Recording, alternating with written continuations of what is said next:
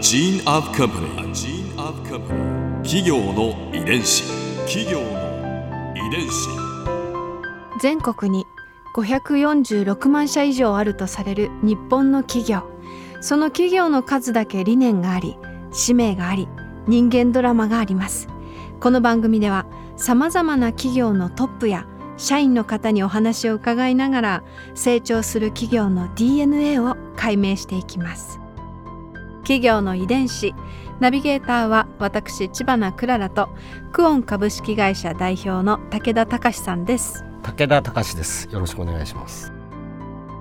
本日は新日本製薬株式会社代表取締役社長後藤貴弘さんをお迎えしております。よろしくお願いいたします。よろしくお願いいたします。今回は後藤社長のキャリアについて伺います。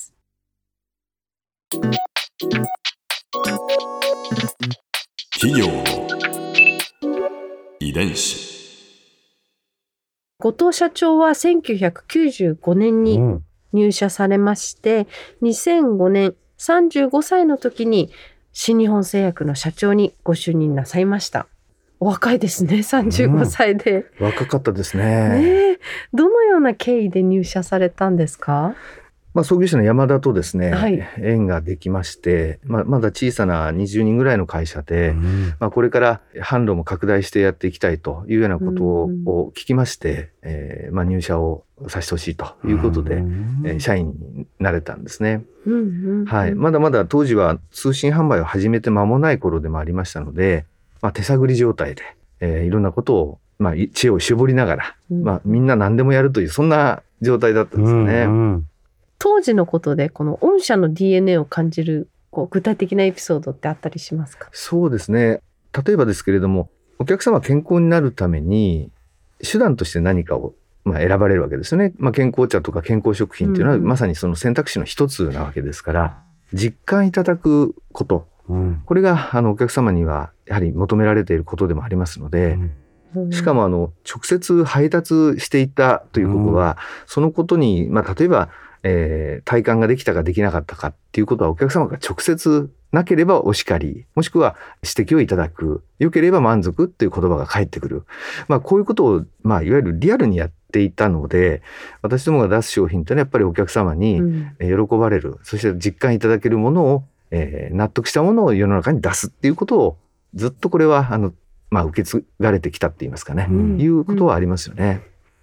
そして、大ヒット商品が生まれるわけですね。そうなんです。このパーフェクトワンの発売はいつ頃のことだったんでしょうか？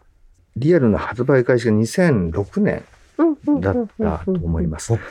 社長にご就任された翌年、そうですね。実はこの商品の前にですね、この前身となる製品を発売してるんですけれども、先ほどお客様と直接お話をする機会が多くあったと話してましたけれども、お客様って非常に親切っていうよりも分かりやすくてですね、こういう商品だったら買ってあげるよってはっきりおっしゃっていただけるんですね。で、そういう声をたくさん聞きますとね、やはり一つで完結する手間がかからない、先ほどの実感できるもの、こういうものをやはりお客様は求めてらっしゃるっていうことからですね、時間もお金も手間もかからない、そういった製品を何か作りたいっていうのがありました。で、一番最初に発売したのが、石鹸なんですけれども、洗顔とクレンジングが一度にできて、当時ですね、ピーリングという、エステでお肌の角質をですね、一度取り除いて、お肌をケアするっていう美容法が随分流行っていたんですけれども、石鹸一つでできないかなっていう毎日の洗顔で、ということから石鹸を作りまして、オールインワン型の石鹸という、そこからもうオールインワンの試行錯誤が始まってたんですね。で、その石鹸が非常にお客様に評価をいただいて、で、落とすものだけじゃなくて今度は潤すもの、潤いを与えるものがっていうことからパーフェクトワンのジェルが発売するということにつながったんです。幹部の方はお客様の声をこう体で浴びる経験をされてる方々で、生成されてるわけですからそうです。もう芯からそういうスタンスでらっしゃるんですね。そうですね。メーカーでもあるわけですけれども、直接お客様と接する機会があるっていうのがですね、その声を改良につなげていきます。これ製品だけではなくてですね、通信販売で利用するしやすい仕組みですとか、お客様が何かストレスを感じているような仕組みがどこかにあるとすれば、それもダイレクトにお知らせいただけますから。売って終わりじゃないんですね。売って始まりです、はい、おーなるほど。企業の遺伝子。35歳で社長にご就任ということなんですが、はい、やっぱりお若いと思うんですね、これどういう経緯でいらしたんですか？そうですね、私も入社した時にいつかは社長になりたいと思って厚かましく言いましたし、そういうことをですねよく創業者からも言われていましたし、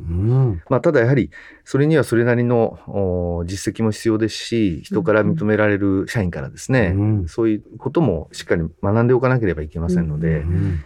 そういう意味ではいくつかこのパーフェクトワンの前にもですね製品を開発して事業化を推進することができて、そういったことから、頑張った人を評価するっていうそういう基本的なこう DNA がありまして、では社長になったらどうだということで声をかけていただいたというのが就任の流れですね。社長就任後から今も大切にしていらっしゃるお考えとかありますか？これはですね、会社として最も重要視しているものっていうのは経営理念なんですけれども、私が入社した当時の会社というのは20人ぐらいで年商は2億円ぐらいの小さな会社でしたので、当然誰しも知らない会社で、それを世の中に広めていくって言いますかね、認められる会社にという、一つのこう基準が売上100億円っていうのが、一つみんなで目標に掲げていったものでもあったんですけれども、就任直後に100億円を超えまして、業績も順調に、すごい、そういったことからですね、改めてその成長していく会社の中に身を置くことができていましたので、当たり前にですね、成長、例えば、前年比何%伸ばしていこう、例えば2桁増ですよっていうね、ことを考えて取り組むんですけど、じゃあ売上伸ばすのは誰のために伸ばすのか、何のためなのか、伸ばすことによって誰が何か幸せになるんだろうか、こういうようなことを、考えるようになりました。100億円からじゃあ200億円にするための目的や意義は何なんだろうか、でその時に改めて、経営理念をもう一度見つめ直そうというふうに感じたんですね。それはまず第一がお客様には、最高の満足と信頼をと、それから社員には幸せと未来への夢をと、そして社会に貢献する企業として限りなく幅広い発展というふうに記しているのが経営理念なんです、ですからお客様と社員と社会、これらに貢献していくためにはですね、やはり成長し続けていくしかないと、そのために会社をよりよく、そして多くのお客様方に信頼して安心して、そして実感いただく製品を利用いただくと、そして人生の一コマに貢献していく、そのために、会社とは存在しているんだっていうことを改めて考えさせられましたね。ここでクララズビューポイント。今回印象に残ったのは後藤社長のお言葉です。売って始まり。いや、ガツンと考えさせられる一言だったなと思います。売って終わりじゃないんですよね。で、売ってからがお客様との関係性が始まるそのスタート地点ですし、企業さんですから数字を出さなきゃいけないという責任感は終わりなんだと思うんですけど、その数字って何のために出すの？っていうその根本的な問いをするために立ち止まられたっていうのがすごいなと思いました。すごく簡単なことに聞こえるんですが、だって現在進行形のもう成長真っただ中の会社のトップになられて、でそこで何のための数字なのかっていうのを改めて考えるって割とエネルギーがいることなんじゃないかなというふうに私は思ったんですよね。でもその会社の理念を大切にしている新日本製薬さんだからこそこう今があるんでしょうし、この20人から始まったというその会社の DNA を今でもきちんとまっすぐこう背骨に据えて持ってらっしゃることができるんだなと思いました。企業の遺伝子。